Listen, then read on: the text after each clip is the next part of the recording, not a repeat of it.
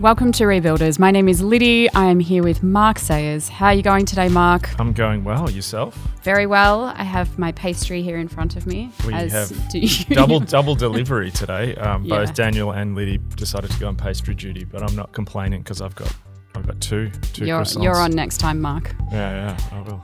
We are very privileged today to be joined by Jon Tyson. How are you going over there in New York City, Jon?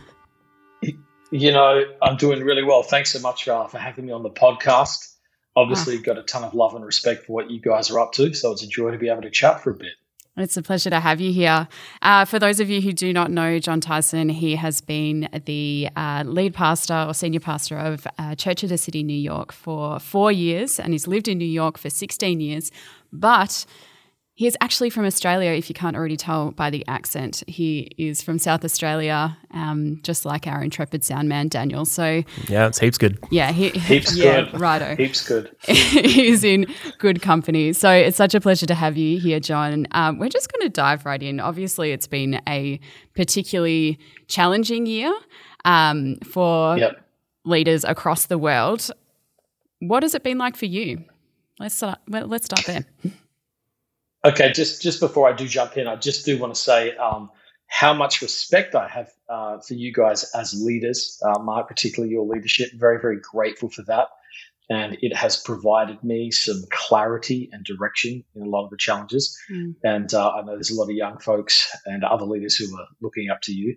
So, just want to acknowledge the role you play in the body of Christ, mate. Thank you. It's helped oh. me immensely and uh, I'm grateful for that. So, thank you. What's the last year been like? Oh, honestly, it's uh, been a crucible. It's been a crucible of profound formation. Mm. A lot of stuff has come to the surface. Uh, a lot of things have deepened. A lot of things have fallen away. Uh, I, I, had something very, very interesting happen right at the start of COVID.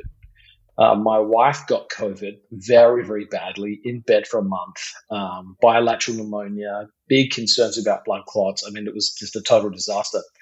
And I'm crying out to God. And in the midst of that, I feel God speak to me very clearly and say, Don't forget to enjoy me. Hmm. I want you to enjoy me. And I was like, What what sort of word is that for a moment like this? Hmm. But I tried to obey it, not to question it. And so I try to just spend the early hours of the day um, being grateful for the resolution I had about life. Mm. I'm chosen by God. My sins are forgiven. I'm adopted into his family. I have eternal life.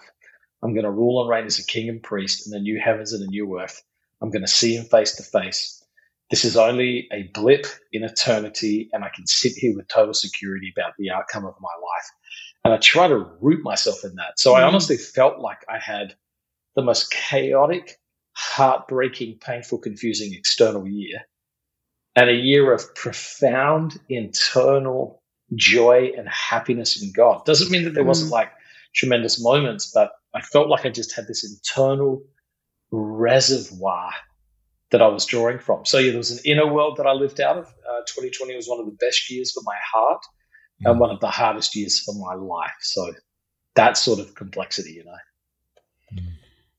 I mean, you know, sounds pretty straightforward, right?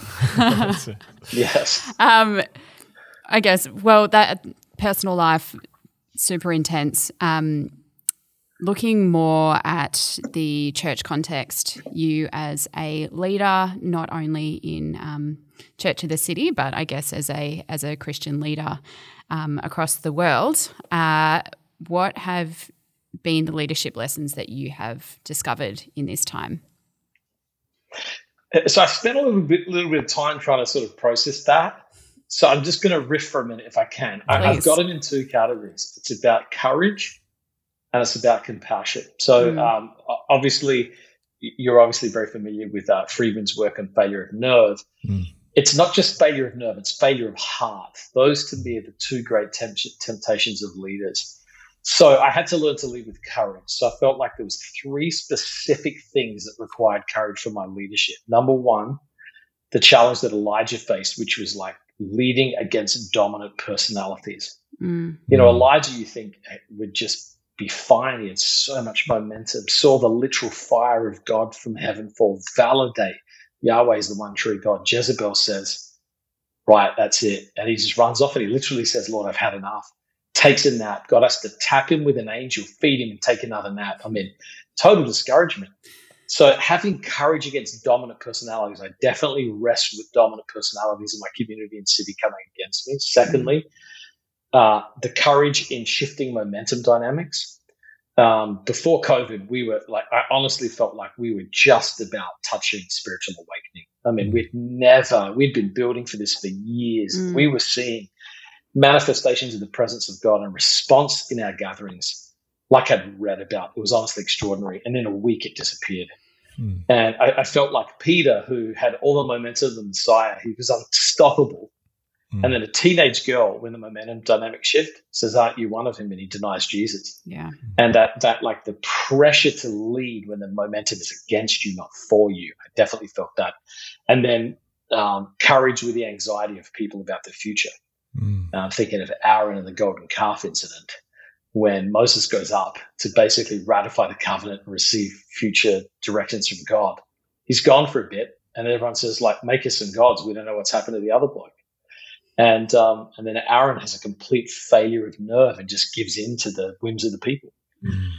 So those things, you know, personalities, momentum dynamics, anxiety about the future, I've had to learn to have courage in those. And then yeah. not wanting to have a failure of nerve. And then when it comes to compassion, I didn't want to have a failure of heart. Mm. It's possible to sort of ha- have like an aggression or even a faithfulness in your leadership, but not love the people that you're leading. Yeah. No tenderness. And Moses, you know, he got a little bitter. He starts out as an intercessor, but then he starts complaining to the people. God was angry with me because of you. Mm. And he only saw his destiny from a distance. He didn't get to enter in. And God actually says to Moses, Don't talk to me about this anymore his heart got bitter towards the people he was called to lead. Mm. And uh, so I had to learn to just say, Lord, even though people have been very, very critical, the loudest criticisms I've ever gotten, I've still love these people. So tending to my heart, asking Jesus for his mercy. And then people, I lost people, man. I was just surprised at how quickly people that I had discipled and poured into and cared for just abandoned based, like deconstructed faith in the crisis. Mm. And I felt like Paul, where he's like, everyone in the province of Asia has forsaken me, Demas, he, he's off. And learning not to, and but he's, at the end of it, he says, may the Lord not hold it against them. Mm. I was like, gosh, Paul experienced so much rejection from his followers. Mm. He's like, may the Lord not hold it against them. So those are the great lessons: failure of nerve, failure in heart, the importance of courage and leadership, and the importance of compassion. Mm. Those are definitely the leadership challenges and dynamics I feel like not just I, I face, but a lot of other people face. Mm. If I was going to say one other thing, mm. um, the other leadership lesson, getting back to that personal issue, uh, Bernard of Clairvaux talks about um, the importance of becoming a reservoir leader rather than a canal leader. Mm. And canals are those that distribute water, but the reservoir waits till it's filled and then it overflows. Mm. And getting back to what I said earlier, very, very important in terms of self renewal and leadership to lead out of overflow. Mm. So sitting with God long enough so that there was stuff coming out of my life, not just distributing current things that I had. So those I think were the three big categories: courage, compassion, and that that commitment to sort of self renewal. Mm. Just, a, I guess, a follow up question on that. Jon, it's it's interesting you mentioned uh, Failure of Nerve by Friedman, and I sort of feel like it was a book that people read surface or perhaps heard the concept initially, and we've had a you know, yes. I think leading up to the crisis, one of the big sort of things in the world was people experiencing personal anxiety. It was a huge pastoral issue. Yes. People felt personal anxiety. So when you talked about, oh, I found like when I was talking about um, a non-anxious presence, people interpreted that almost in this very personal therapeutic way. Oh yes, yes I want totally. to be that. Yes, totally. Um, but when you dig into yes. Friedman, he's like literally like, how do you maintain a non-anxious presence when you're facing incredible pushback and incredibly toxic people and a toxic environment? Yes. Um, that also wedded with this moment where social media has meant that there's this tremendous instantaneous feedback loop. So leaders don't just hear about yeah. gossip through, oh, so and so saying this. It's like they're literally put you put a picture up of I don't know walking your dog, and you've got people attacking you about something. Um, what advice would you give? Yes. I guess we got lots of young leaders listening to this, and we know one of the real present things because we've received the emails is how do you be that non-anxious presence in this form? Because this is not a personal thing as much as mm. it is a cultural thing. How, totally. how, have you learned in this time when you've been getting flack on on, on social media or different things? How, how do you actually do that? Um, so, so internally, I mean, the, the goal of godly differentiation. Mm. You know, so like it's the ability to stand within a sense of call where you don't collapse back into the anxiety of your people for the sake of comfort. Uh, so internally, there's four things connected to it. Uh, for me, one is um, sort of the upward call. Who am I responsible to? I'm responsible primarily to Jesus. I'm an under shepherd. Um, secondarily, secondarily, um, faithfulness metrics, like like uh, obedience and faithfulness to specifically what Jesus has asked me to do, not outcomes of our culture. Um, thirdly, um, the gaze of the soul, like in Hebrews 12, where it talks about uh, fixing our eyes on Jesus, so you don't grow weary and lose heart. Mm. So it's like the internal gaze of the leader, remembering Christ's sufferings and rejection, that that will be a part of your leadership. And then the, the Japanese concept of the Kaizen non defensive spirit, which is basically um, the goal of continuous improvement. In all criticism, there's truth. And I can give you specific examples of when I was called out and it was unfair and it really helped. Mm. And, you know, so those are the internal sort of like attitudes I have. The second thing, particularly with the social media component, is like is understanding who you're responsible to. I'm not mm. responsible to the whole world.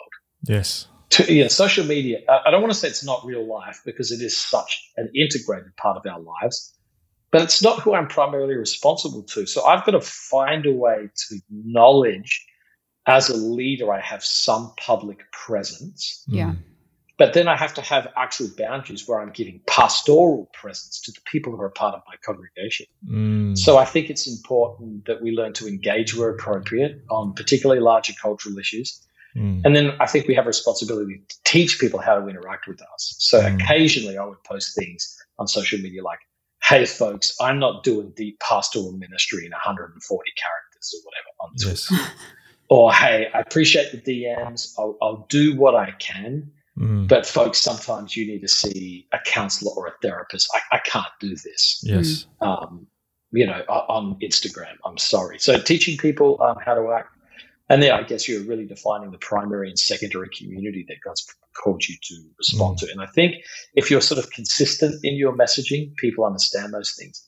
Mm. One insight I sort of got on this though, which was a real insight. So I, I got some pretty visceral feedback that I'd under under communicated some concern on racial injustice in the United States. Mm.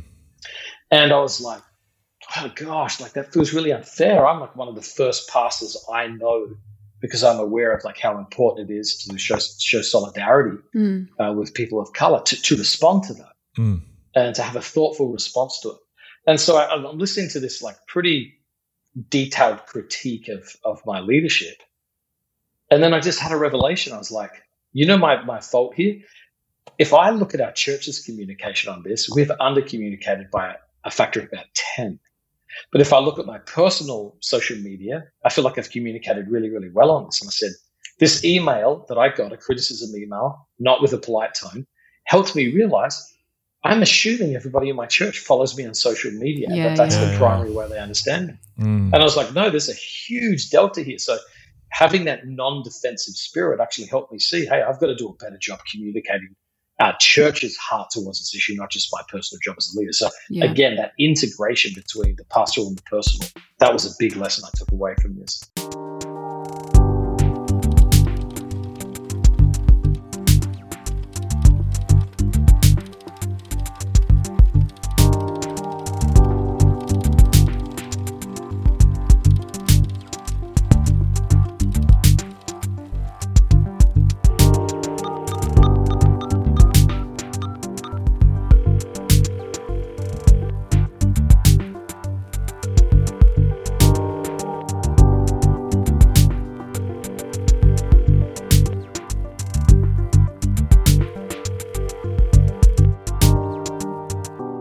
America is at this deep moment of polarization politically. And in many ways, what I've noticed um, as someone who speaks into America a lot but doesn't live there is almost like theological battles have been replaced by by political battles, and um, you know, oh, totally. it's, it's almost like yeah, it's it's almost irrelevant what your political your theological standpoint in some ways it feels like at this point in time.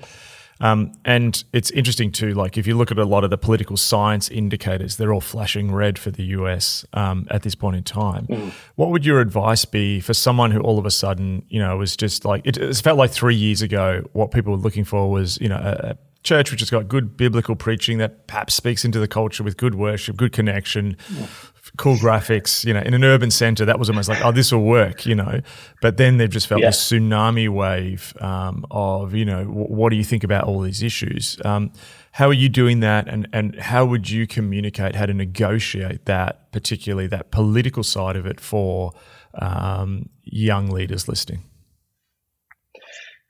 Well, I'd say, I mean, it's the importance of being rooted in our kingdom identity and making sure that our primary allegiance is, is in place. And then from that posture and center, we work out the cultural dynamics. Mm. So, it's, as my friend David Bailey says, your sociology can never interpret your theology. Your theology has to interpret your sociology. So, you've got to get that mm. right. So, that means we're going to have a category defying kingdom. It's not going to fit nicely into anywhere. In the same way that Jesus didn't fit into the Essenes, the Zealots, the Sadducees, the Pharisees. Yeah we're not going to fit anywhere.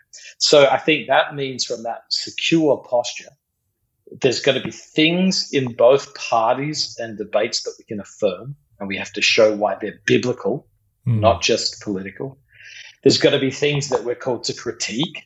They are going to be biblically informed. And then there's going to be this huge role we play, which is called transcending cultural debates with kingdom leadership. Mm. Yeah. You know, so for, I mean, this probably gets into you know, maybe the next question or the, the natural follow along. But it's like, you know, America doesn't have a, a covenant. America's not Israel. Mm. America is just another country in the world. And so it's another kingdom of Babylon mm. with which followers of Jesus have to navigate life and leadership in the midst of. And so that gives us the prophetic stance of sitting back and be able to critique it without having sort of like a, vol- a false view of almost like an imputed biblical American exceptionalism. Mm. You know, so being able to just sort of step back and say, hey, this place isn't the kingdom of God. Stop trying to treat it like it is and make it mm. historically what it wasn't. So you get some objective distance. And I, I honestly think, you know, being from Australia gives me a little bit of an advantage in doing that. That yes. was going to be my next question. Yeah. I felt like God bring me there so that I would have a little bit of prophetic distance, perhaps, yeah. to sort of speak into it in a moment like this. So. Yeah, were you going to follow up on that, or that no, was no, your question? that was my question. Because I mean, this, this, is an interesting, uh, or maybe I'll, I'll, what yeah, I've noticed is in Australia, Australians will be super critical of everything. Like we're very good at being critical, but it's almost like a cultural. Fo- uh, cultural taboo in Australia to be too passionate. Like, like you can be against the Labor Party, yes. but if you're too pro the Liberal Party, you're bad. Or yeah, you can hate the Prime Minister, wow. but no one like pumps him up. So there's this weird thing where I think Australians have this insulation because we just are cynical about everything, and we're very cynical about politics. yes. Yeah, I wonder yes. if that's, that's possibly part of that resource. I guess too, like what, yes, what you're so. what you're getting at too is as well. Like, I mean, part of my sense is that what happened in the pandemic has been absolutely fascinating. Um, I did a lot of um, podcasts with different countries, and it was almost like these submerged yeah. issues in countries came up. Um, Northern Ireland is, okay. you know, currently um, seeing some violence on the streets. It's like the problems have emerged there. Um, you know, yeah. you, you, see, even even Australia. It's fascinating how Australia. I read this article. Australia's reacting like it did in the 1918 flu when we were just, you know, a bunch of colonies become one country, and it's been like that here. It's like um, people's state identities have all of a sudden come to the fore, which before Australians didn't even think about that. Um, so, in a sense, what so I see it as this: um, the submerged worldviews have come into clarity. So, in a sense, as you've been preaching and teaching, I think before the pandemic, we made a lot of assumptions. So, what sort of worldviews have you seen rise to the surface under this moment of crisis, and how have you spoken into that? Um, I mean, that may not resonate. I'm not sure, um, but yeah, have, have you seen that concept of pre-existing worldviews emerging? Yes, I mean, I would say um, Christian nationalism in the US has emerged as a worldview. It's it's being basically it's been codified and clarified, probably always present, but now that it's named, it's probably unmasked with a little more potency. Mm. And uh, that you know that's the idea that America at its founding has a special relationship with God. But mm. but I would say this: like if you if you go to Philadelphia and you walk and look at all the founding documents, it'll shake you how much God's stuff is in it. Mm. but living at a time of history that was informed by an explicitly Christian Judeo worldview means obviously that a lot of that stuff will be baked into it. So it's not necessarily coming out of devotion or conviction, though it was mm. for some of them. Yes. But a lot of people have taken what what basically was a worldview of the time and then imputed motive to it, mm. which means like, no, their conscious desire was. That has definitely risen up. And I've seen some scary, like a level of blindness and fervor in some private conversations around that that startled me. Mm. Um, the religion of science has sprung up, mm. you know, like in a crazy way where people like take whatever a Christian says about faith, which is basically relational loyalty. People have put their relational loyalty, which is like my trust is in science, and it's shifting all the time, but that's okay. Wherever it shifts, that's my worldview. That mm. has risen in ways. I mean, I, have said in other places, but I think it's so fascinating. This is the first crisis the US has faced without an explicitly religious framework to it. Hmm. So you think about 9 yeah. 11, and everybody was like, how could God let this happen to America? There was no talk about God in our national conversation. And if it was, it was get Franklin Graham the heck out of New York City with his anti LGBTQ, anti Islamic stances. And we don't even want his help. So the only time religion did show up, it was a part of the problem because it was against science. Mm. Um, the cult of secular justice, I think, you know, people have imputed to uh, secular justice um, sort of like eternal and religious longings, mm. and um, I think that's that's been sort of people, you know, as you know, as one as one author says, people want a kingdom without a king. Mm that's you, obviously. But no, you, I think you've seen the emergence of that sort of like secular salvation. And um, I, have also seen, by the way, a radical commitment to Jesus being revealed. Mm, mm. I mean, you, it's sprung up. It's like been an absolute radical commitment that Jesus is the way, truth, and the life, and mm. He's the only hope in the midst of this mess. So there's been, and that's what's made it actually so hard to lead. Mm. Um, the other challenging thing in the cultural conversation you're always processing at different levels. And they, mm. you know, so as a preacher, I've alliterated them to start with P, but you've got the principle, like what is the core idea people have been talking about? There's political, mm. there's policy, there's pastoral, and there's personal. And so in one conversation, somebody may jump from the political to the personal. Mm. Yeah. And in the same conversation, someone's talking from the past, pastoral or the policy perspective. Mm. And it's a giant web of disconnected perspectives, even mm. around the same issue. Mm. So all of that has been sort of um, swirling around, and it's been very, very hard to sort of hold your ground as a kingdom leader against mm. many ideologies that people have lived with religious fervor. You know? mm, yeah.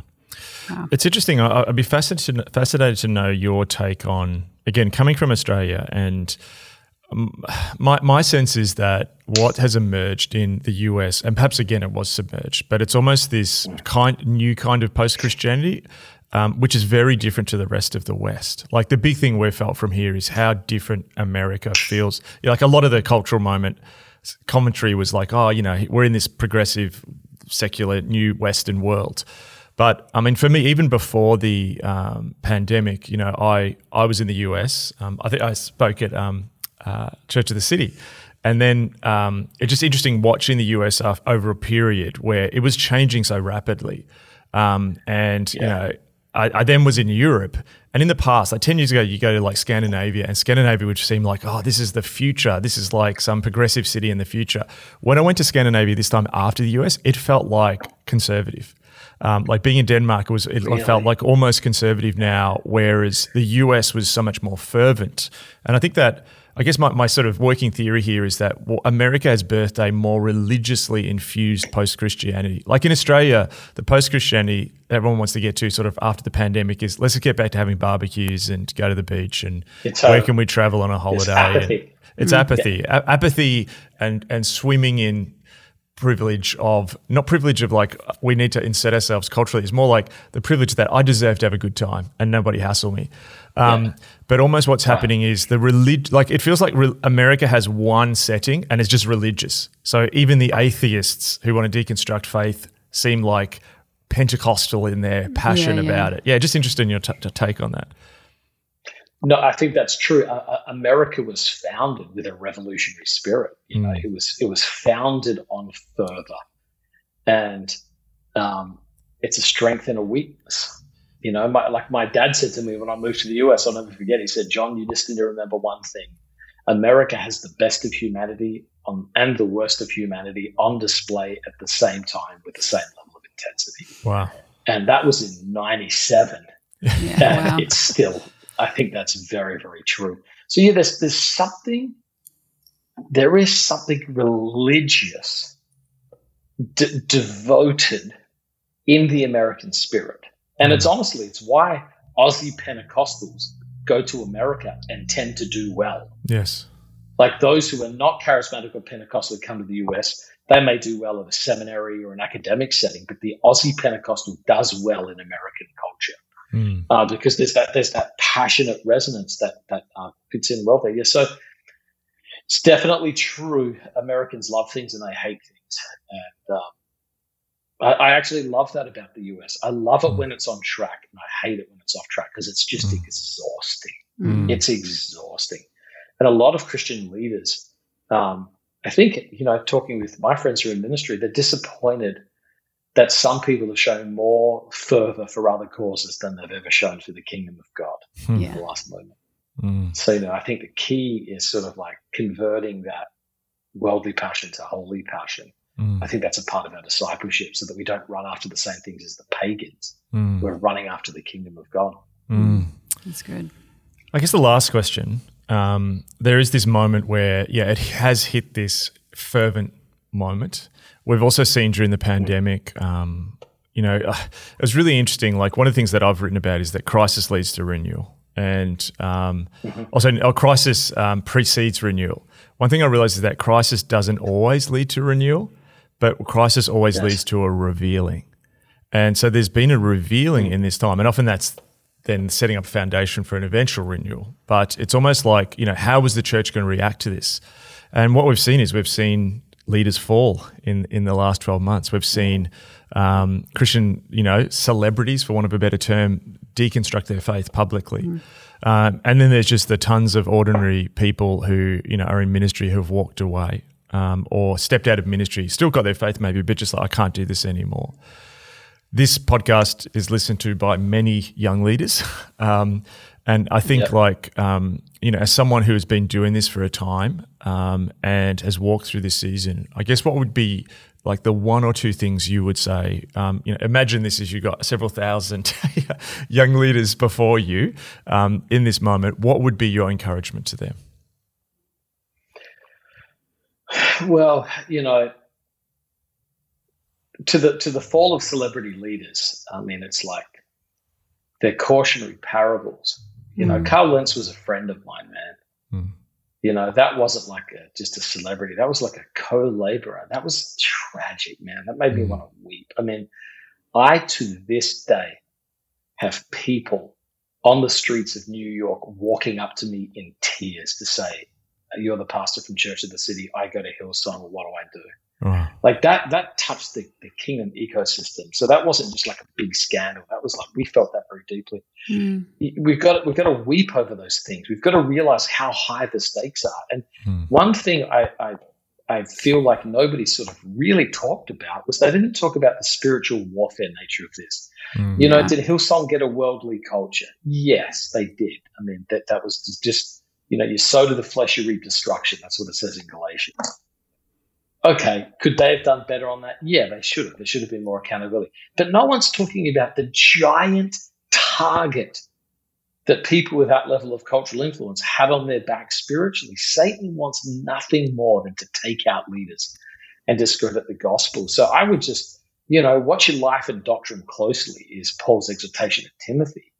So it's like, you know, hold fast to the faith and hold fast to your integrity and be aware that we're in a spiritual battle. You know, it's like things like fasting and seeking God and having prayer covering for your ministry and being aware of the, you know, the world, the flesh, and the devil. We got to take this stuff seriously. Mm. Um, because the thing that very few people talk about is that that we see the large scandals, but they happen thousands of times every month in churches on Yes. a small stage. Mm. Mm.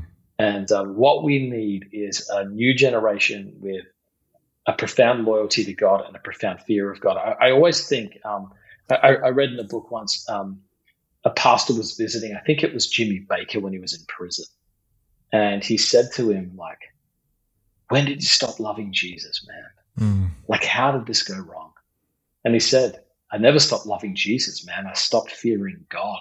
Wow. And I was like, you know, recovering the fear of the Lord. It says in the book of Isaiah, the fear of the Lord is the key mm. to the treasure of wisdom that God has. So, yeah, fresh love and loyalty to Jesus, the fresh fear of God, and awareness of the stakes. So, humility, voluntary accountability, those sorts of things. I think, I think more of that. And I would, I would also say this to young leaders God's put you here now. Mm. You may feel overwhelmed. You may feel like, gosh, I'm not prepared for this. God in his sovereignty determined the time and place that you should live and lead. And he's put you here yeah. because he believes that you're the leader for the moment.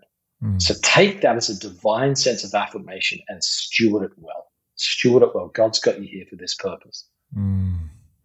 That's fantastic. So good. Super encouraging. I have uh, written a bunch of notes, which I'll reflect on later. Thank you so much uh, mm. for all of your insights and your honest reflection on this past year um, and its many challenges, but also um, learnings that have come with it.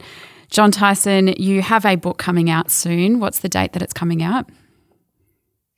I think it comes out in May sometime, like early May. Great. May 9 or 11. Okay, yes. great. So keep an eye out for his new book, The Intentional Father. And this is all about discipling, uh, uh, fathers discipling their sons. Mm. Um, and I know I've seen stuff on Instagram of you and your son uh, doing the Camino Trail, which was uh, so yeah, exciting exactly. to, to watch along. So, uh, looking forward to seeing that book come out. Thank you again so much for your time and we'll see you soon. I just wanted to say too, oh, just, please just do. as we ended, Why you know, not? just interrupting each other for, for a new new thing. But yeah, I just wanted to say too, Jon. like I think from us as this is an Australian podcast, just sort of to say, I know Aussies often don't celebrate uh, uh, their leaders and sons, but we just really wanted to say how I think like the church in Australia, how proud you know we are of you and um, how your influence, like in a sense, yes, you did leave Australia, but your influence here is is far and wide, um, and just to see you it's it's fantastic to see someone